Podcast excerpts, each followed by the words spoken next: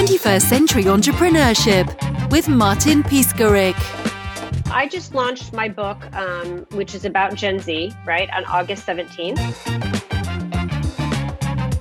It hit Amazon bestseller after four days in a couple of categories. We've been super, super busy ever since, which is fantastic. And you know, Gen Z is definitely something that has application anywhere in the world, right? I mean, most of the research of the book was based in the US, but it has, but we do work around the world on Gen Z. And, you know, I'm, I'm running projects for Gen Z in China and in India and, you know, around the world. It has application, I think, for anyone, anywhere. You know, it's just that we had to limit, we had to limit the research to some degree really happy to be here and be talking to you. And I love that you have an international audience because I am a student of culture. I have been my whole life. And the two companies that I run in the book that I just published are really all around humanity, right? And the continuing evolution of our humanity and culture um, and that affects all of us around the world, right? And so my personal journey really is very, my professional and my personal lives are very much fused, I would say, mm-hmm. because I've always pursued as an entrepreneur things that are of great passion to me. And when I was really young, I'm actually from I'm from the US and I'm from a town called Cedar Rapids, Iowa, which is kind of smack dab in the middle of the US. So it's not the global capital of the world. okay. It's not super international, it's not super diverse, it's not any of those things. It's kind of like this cruel joke of nature that I was born there because I've always felt like I'm a global citizen. I've always been interested in culture. And from the time that I could read, I would uh, I would open up my parents' encyclopedias and I would read about the different countries and how people lived, right? And how they dressed and how they thought about things, or National Geographic, same thing. So I've really always been a student of, of, of culture. And I spent the first 10 years of my career in my 20s working for big international marketing and advertising companies and doing anthropological studies for our big clients like Procter and Gamble and Kellogg's and McDonald's and all of these big companies, right? Helping them understand how people live, how people eat, how people dress, how they care for themselves, how they do their laundry, all of those kinds of things. Um, and then what I decided in my 30s was that I wanted to start my own cultural consultancy. So I was 31 years old I was nine, uh, that was 19 years ago, and I founded Global Mosaic, and it is a cultural consultancy. And sometimes people say, "Well, what's a cultural consultancy?" But here's the thing: when you're an entrepreneur, right, you get to decide what you want to do, and you get to decide what you want to call it. so I decided I'd never heard of a cultural consultancy before, but that was my dream job, so I just created it. So Global Mosaic is a cultural consultancy and have spent the last 19 years working with companies, sometimes really big companies, sometimes smaller startups, um, even countries, even presidential candidates in the US, help them understand cultural movements and trends, right? How is our culture continuing to evolve, right? How are we thinking about aging differently? How are we thinking about health and wellness differently? Um, and generations are a big part of this, right? So how are boomers thinking about aging differently? How do millennials think about home or how do millennials think about work differently than older generations? And then about two years ago, we started doing a lot of work with Gen Z. And Gen Z is uh, born between 1997 and 2010, roughly. It's not a perfect science, but so they're roughly 10 to about 23, maybe just turning 24 years old.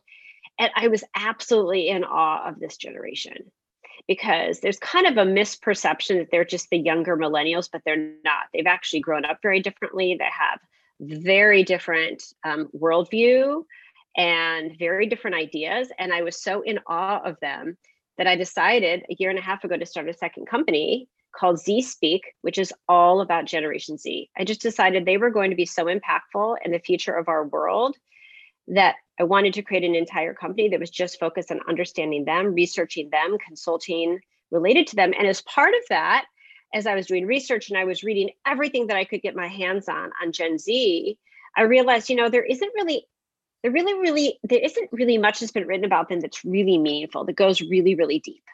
We tend to hear about and I don't know what it's like in Croatia or in Europe, but I would say in the US, the media has mostly focused on Gen Z just being, you know, teenagers staring at their phones all the time.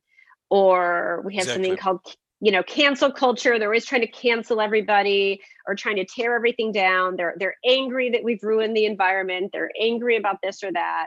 Um, but what do they really want? And so I discovered at the time there wasn't really a deep story that was being told about them. And there wasn't really a book or really anything that really deeply explained who they are and why they are who they are. And so I decided I think we need to write that book.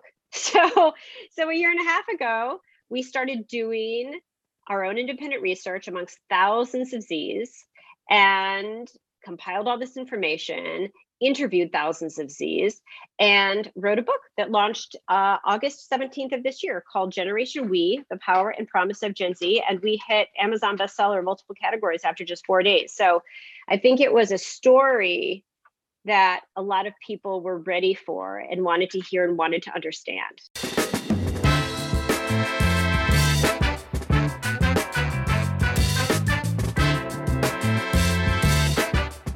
I don't know where where you are in Croatia or in Europe. Do you feel like Generation Z has a very large presence yet? Well, you hear about it, them? It, are they in the news? Are you? Virtually speaking, yes.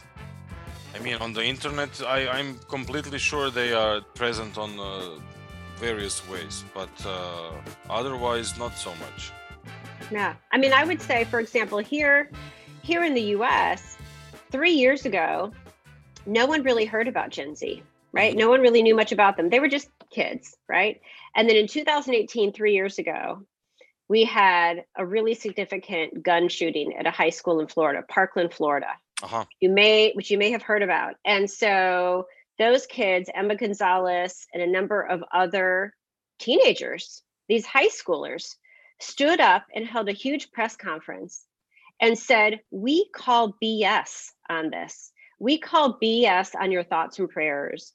We call BS on your inability to regulate gun violence in our country and keep us kids safe. We're going to take over. you haven't you haven't fixed this, right? We are raising our voices and we're organizing. And a month later, they organized something called March for Our Lives in Washington D.C. with over a million youth participating. And then they can they continued to build on that and students around the US started marching out of school as part of March for Our Lives, right? To protest our country's inability to create safe spaces for them to learn. And then within a couple of months, there in Europe, Greta, our friend Greta Thunberg, right?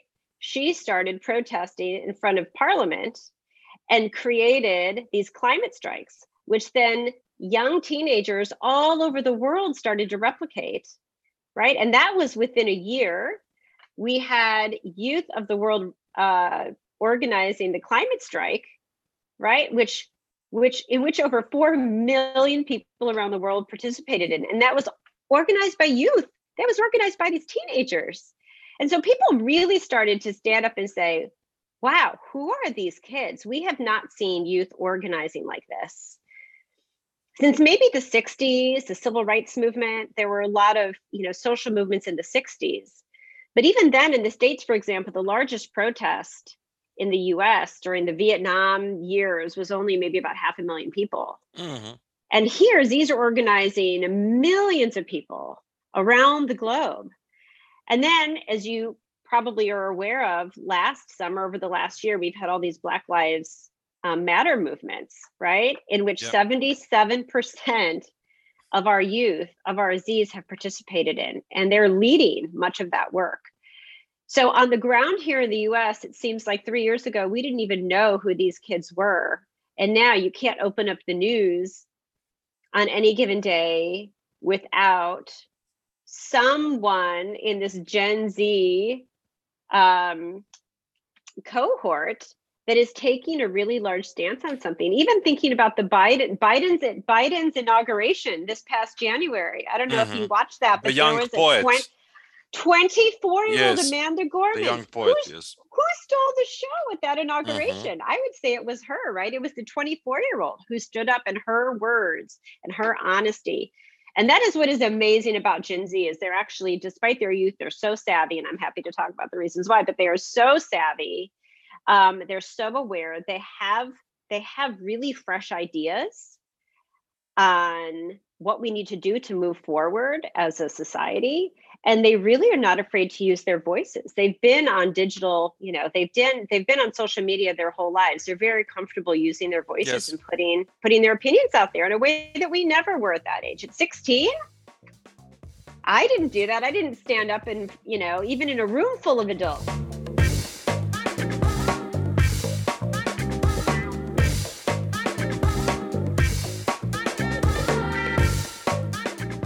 except standing up and strike. When you say work working what, what, what do you mean? When i was 16 i was the youngest author of it uh, broadcast uh, in croatian local radio station. So i was not uh, just standing Amazing. up and strike. I was working. Yeah. Yeah. and all of us uh, uh, or most of us were working when we were young. And especially in the states you have that kind of culture you will start with, with selling lemonade uh, or whatever you know you will help your parents so um, from that point of view as i'm not very familiar with that generation is that uh, only uh, what is not good that i'm uh, and what i'm standing up for or against or is there anything that they actually do Absolutely. It's a great question. No, and that is one of the misperceptions around Z's too, that I wanted to really make that point in the book and all the work that we're doing and the interviews that we're doing is that they are in fact not just angry kids right because i think i think that that is something that older generations often look at youth and say oh they're rejecting everything that existed before them they want to tear it all down um, et cetera, et cetera, et cetera. But they're not just angry. They're actually really, really solutions oriented. And I think an example of that is is in the sphere of climate.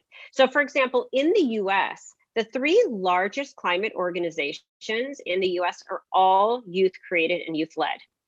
There are three of them. There's one called Sunrise, there's one called Fridays for Future, which is actually inspired by, by Greta's work, and there's one called Zero Hour. All of those have been started by 16 year olds, 17 year olds, 18 year olds, 19 year olds, three largest climate organizations in our country. And they don't just strike, they have very specific demands they are very educated and they have very specific demands about what they are seeking to change.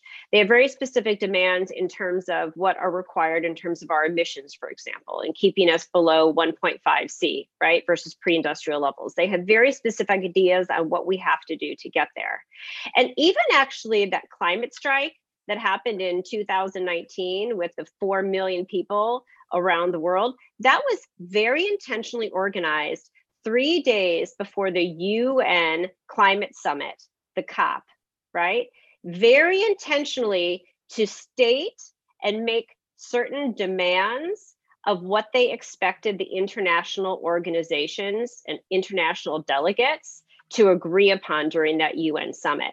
And actually, to go further, the Paris Accords were actually signed six years ago, right? And then annually, every year, there's this UN climate summit, which is called the COP. Last year, in the year 2020, that was meant to be the five year mark after the Paris Accords were signed. It was a really important COP because in that particular meeting, they were going to up their emissions commitments. All these countries are going to up their emissions commitments. What happened because of COVID is the adults of the world decided to postpone the COP, postpone this critical meeting, right, to improve their uh, their emissions commitments and postpone it for an entire year this when huge swaths of our population are burning, are on fire. We're in the sixth hottest year on record, right, in terms of climate. So, do you know what the youth of the world did? They organized what they called the mock COP last year. So, when the adults said, oh, it's 2020, we're in the middle of COVID, we're going to postpone the COP for an entire year. Instead of having it virtually, they could have had it virtually. The kids of the world said, we're going to hold a mock COP and they actually replicated it. They did a full two week international climate summit. The youngest delegates were 11. I think the oldest were in their mid 20s. They had delegates representing 300 countries. They overrepresented the Southern Hemisphere because they know that the Southern Hemisphere is disproportionately affected by climate. And they spent two weeks coming up with their demands for the adults of the world. And they put those forward at the end of that two week summit and said, adults, when you show up for your real COP one year from now, here's what we expect you to do.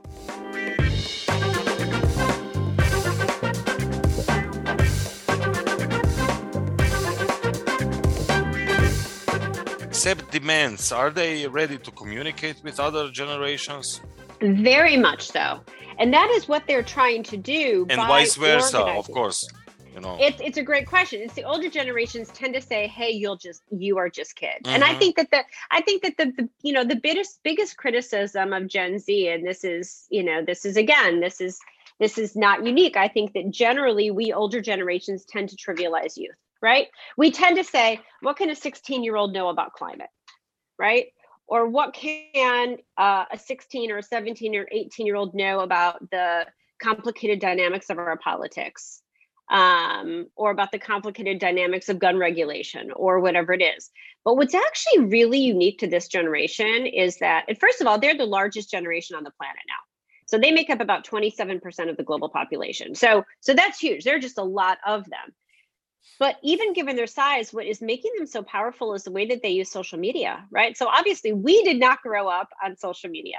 But even millennials, who I think, you know, oftentimes we think of the millennial generation who are now between the ages of like 24, 25, and about 40 years old, we think about them as being online so much. We think about them as the Instagram generation, etc.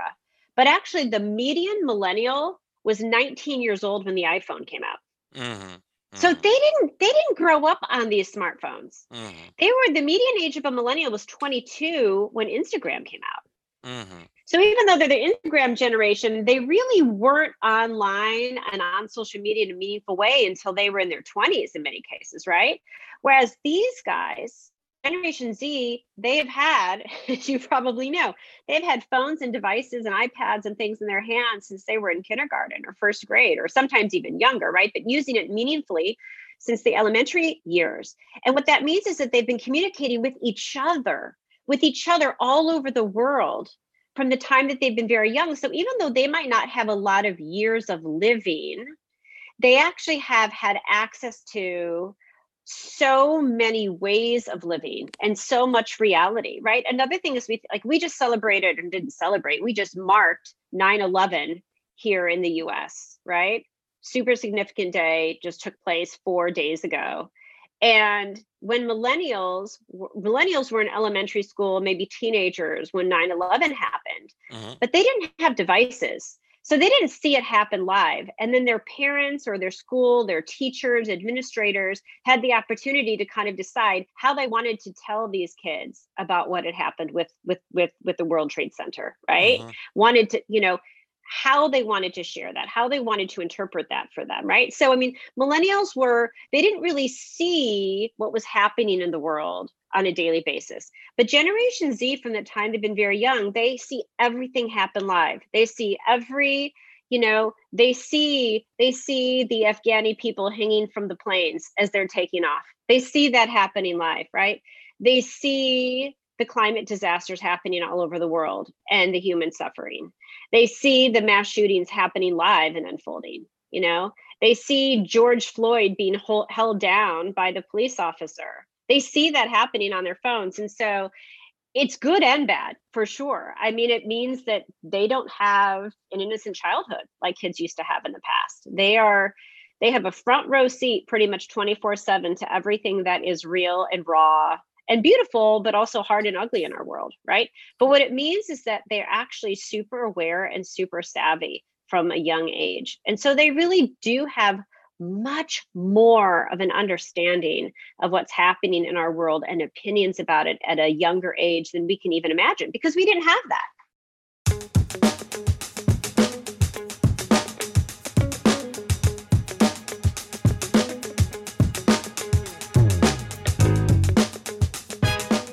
As their perception is influencing their experience, inner experience, and the experience of the context they are immersed into.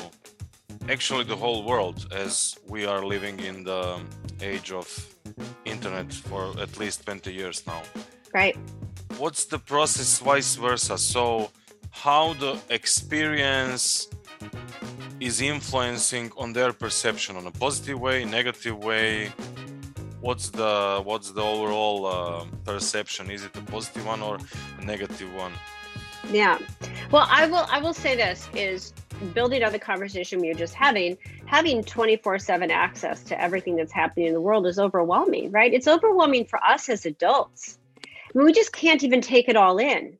Now that we operate as a global community you could say right? And our news includes all of the trauma, all of the things happening anywhere in the world, it's just it's so much to take in every day. So, but that said, one of the things that is extraordinary to me about Gen Z is that they maintain an optimistic attitude. So they also feel overwhelmed by all the news that they're taking in, but they also believe that we can make changes uh-huh. and that uh-huh. positive change is possible.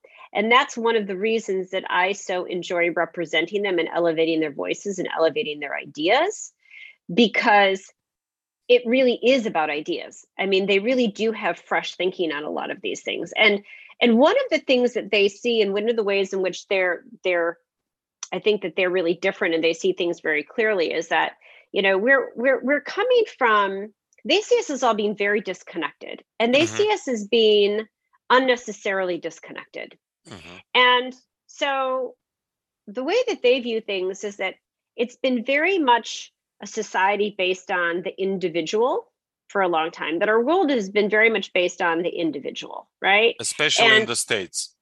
Especially, in the States. Because Europe is an old old continent, they are more uh, into tribes for example absolutely mm-hmm. and it, and it is and your approach to capitalism your approach to the economy is more cooperative right it's more it has more social structures in place than ours does for example and you are from right? marketing so we are talking about micro differentiation etc yeah so again absolutely. individual individual individual yeah mm-hmm.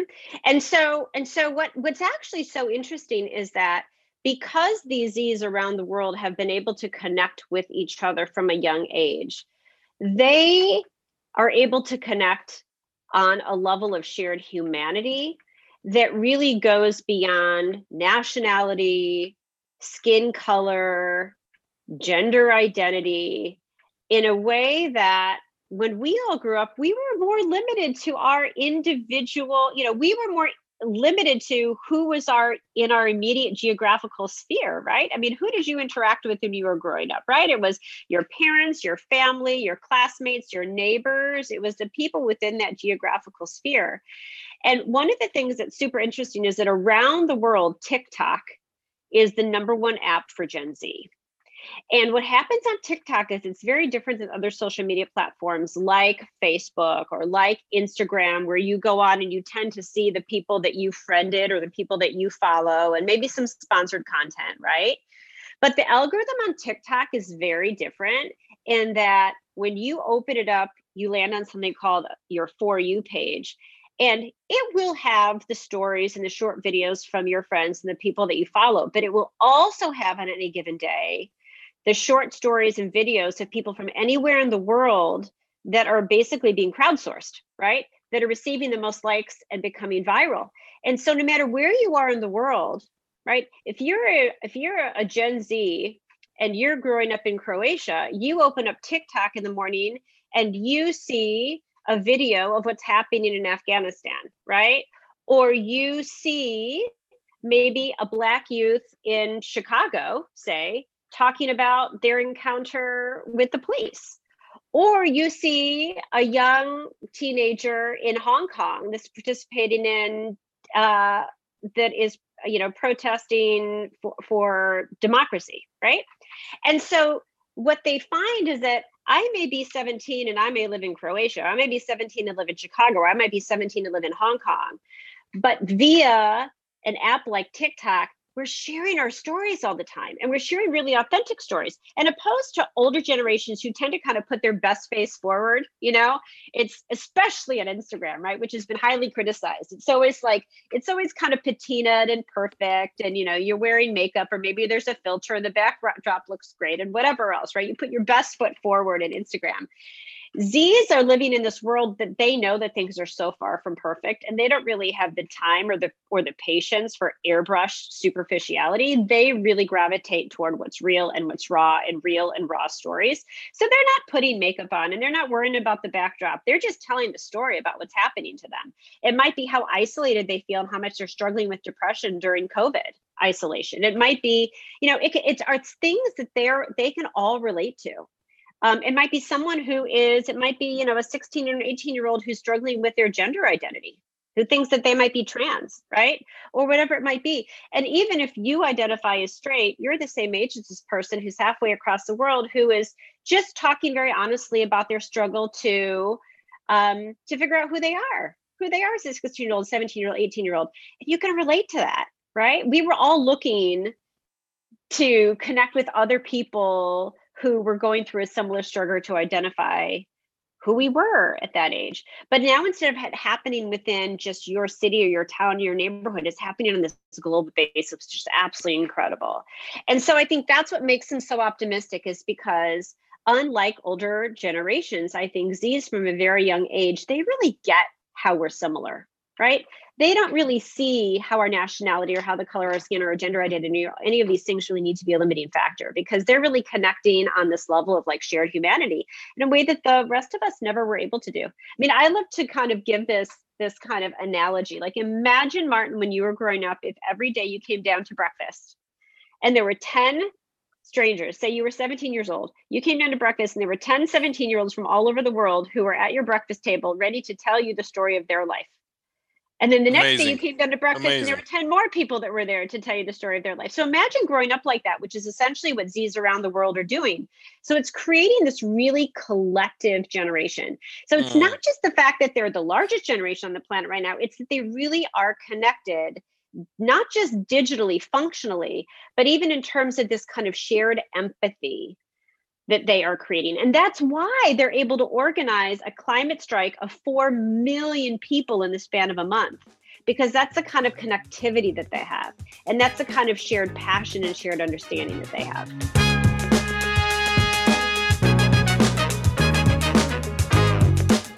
Again, we know that Z's are spending so much more time of so much more of their time digitally, right? In their in their short lifetimes than than any other than any other generation has. And and we don't know what the long term impacts of all this are going to be right? Um, we we do know that it is making them the most connected generation as i was just saying and it's allowing them to really develop shared empathy and shared perspective in a way that's really unprecedented at a young age and allowing them to really share ideas and build ideas and mobilize and have a strong voice in the world. But at the same time they do have um, the highest levels of kind of mental health issues, anxiety, stress that we've seen um, in the most recent generations. And the American Psychological Association, for example, has had to create new terms just to explain the level of uh, chronic, chronic stress that exists, right, from having access to all of this 24 7. Um, the APA, the American um, uh, Psychiatric Association, Psychiatric, has yes. yes has even has even created new terms to address the specific stress that Z's feel around our climate trajectory, right? Because for those of us who are older, we recognize that the climate is in a state of decline right? And that and that i mean i think most of us at this point can't argue that global warming isn't real right? Especially when we see the level of national natural disasters that we have the last the last several years. But for for z's it's so real because when we talk about hitting for example 1.5 c um, above pre-industrial levels which is considered this marker for even greater um, human suffering and natural disasters and parts of our planet becoming almost uninhabitable. You know 2030 or we talk about 2050 on on a uh, climate model those seem far away from us. But to mm-hmm. a z they, they hear 2030 and they and they think well that's my graduation year. You know that's the year i meant to graduate from college for example right? Or or or 2050 i mean I'm hope to have a family then. So so they actually have the lowest incidence um, they have the lowest stated incidence for having children. Over 50% of z's around the world say that where they live they feel has already been impacted by climate change. And so there are actual terms that the ap has come up with like um, eco anxiety eco ptsd you know various things like that. So so so so yeah being connected all the time and being aware of everything going on in the world absolutely has its dark side for sure.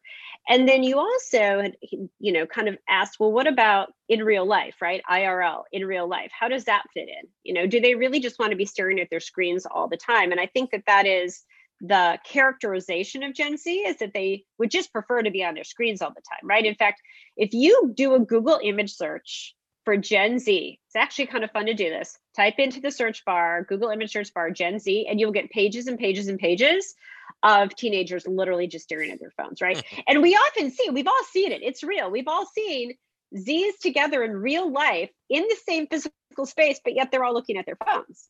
And we think they can't even communicate with each other. They're not even having a conversation with each other.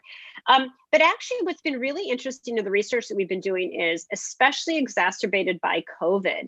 Right? And this forced isolation and not being able to go to school and having to do remote learning and not being able to go into an, you know, office or go to your internship. That the Z's that we've talked to and we've interviewed again thousands of Z's about coming out of COVID and what they've learned and how that's impacted them and it's how it's made them what what they've learned, right? Um, many of them talk about how it's really made them realize that there is not a substitute for being with other humans in real life. There is not a substitute for being in a classroom with a real teacher. There isn't a substitute to being at a workplace with that kind of shared energy, right? And interaction that you get when you're with your coworkers working on something via on Zoom all the time. And so that's one of the number one things that Z's have told us. And they've also said that it's really made them realize that when they're able now increasingly to be with their friends in real life, that that's something they can't replicate online right? And so it's really interesting. Here's this generation that's had devices in their hands from a really young age. And one of the, I guess you could say, positives of COVID is that that forced isolation has really helped this kind of these digital natives understand and appreciate and have renewed appreciation for in real life interactions. And Amazing. you know, I yeah, I think what'll be interesting is actually the generation that comes after Gen Z is they've already named them the alpha generation. And those are basically the kids that are 10 and younger. And obviously they're so young, we don't know much about them yet. But but the alpha generation, this younger generation generation will be the ones that are really always going to be colored. Their probably educational work experience is always going to be colored by by COVID, right? Because education is probably never going to be quite the same. We'll probably always have a much higher uh, higher presence of, of remote learning. We'll always probably have a much higher presence of, of remote working. Um, so it'll be really interesting to see what this means actually for the generation that comes after the Z's, the alphas. It's much too early to call that yet, but um, you know these these young kids 10 and younger are really growing up on devices all the time with the most limited in real life human interaction that any generation has ever had. So what does that mean? We don't know yet. And we don't know how the COVID trajectory is going to play out, how much longer that will last for them either.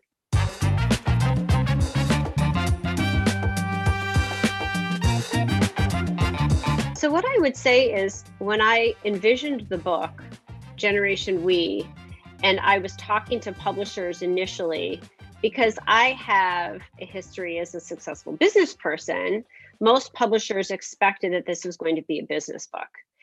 And I had conceived it very intentionally and said to all the publishers that I was talking to, this is not this is not a business book. It has business application 100%, but it's much much broader than that. Because Generation Z is so powerful. They as I said are so united, right? They have such unified ideas and they're just getting started. The median age of a Gen Z is 17 years old. And think about the impact they're having already, right? They most of them aren't even earning their own money yet. Most of them aren't even in college yet. Most of them aren't in the workforce yet. So imagine most of them aren't able to vote yet. So imagine what that coming impact is going to be.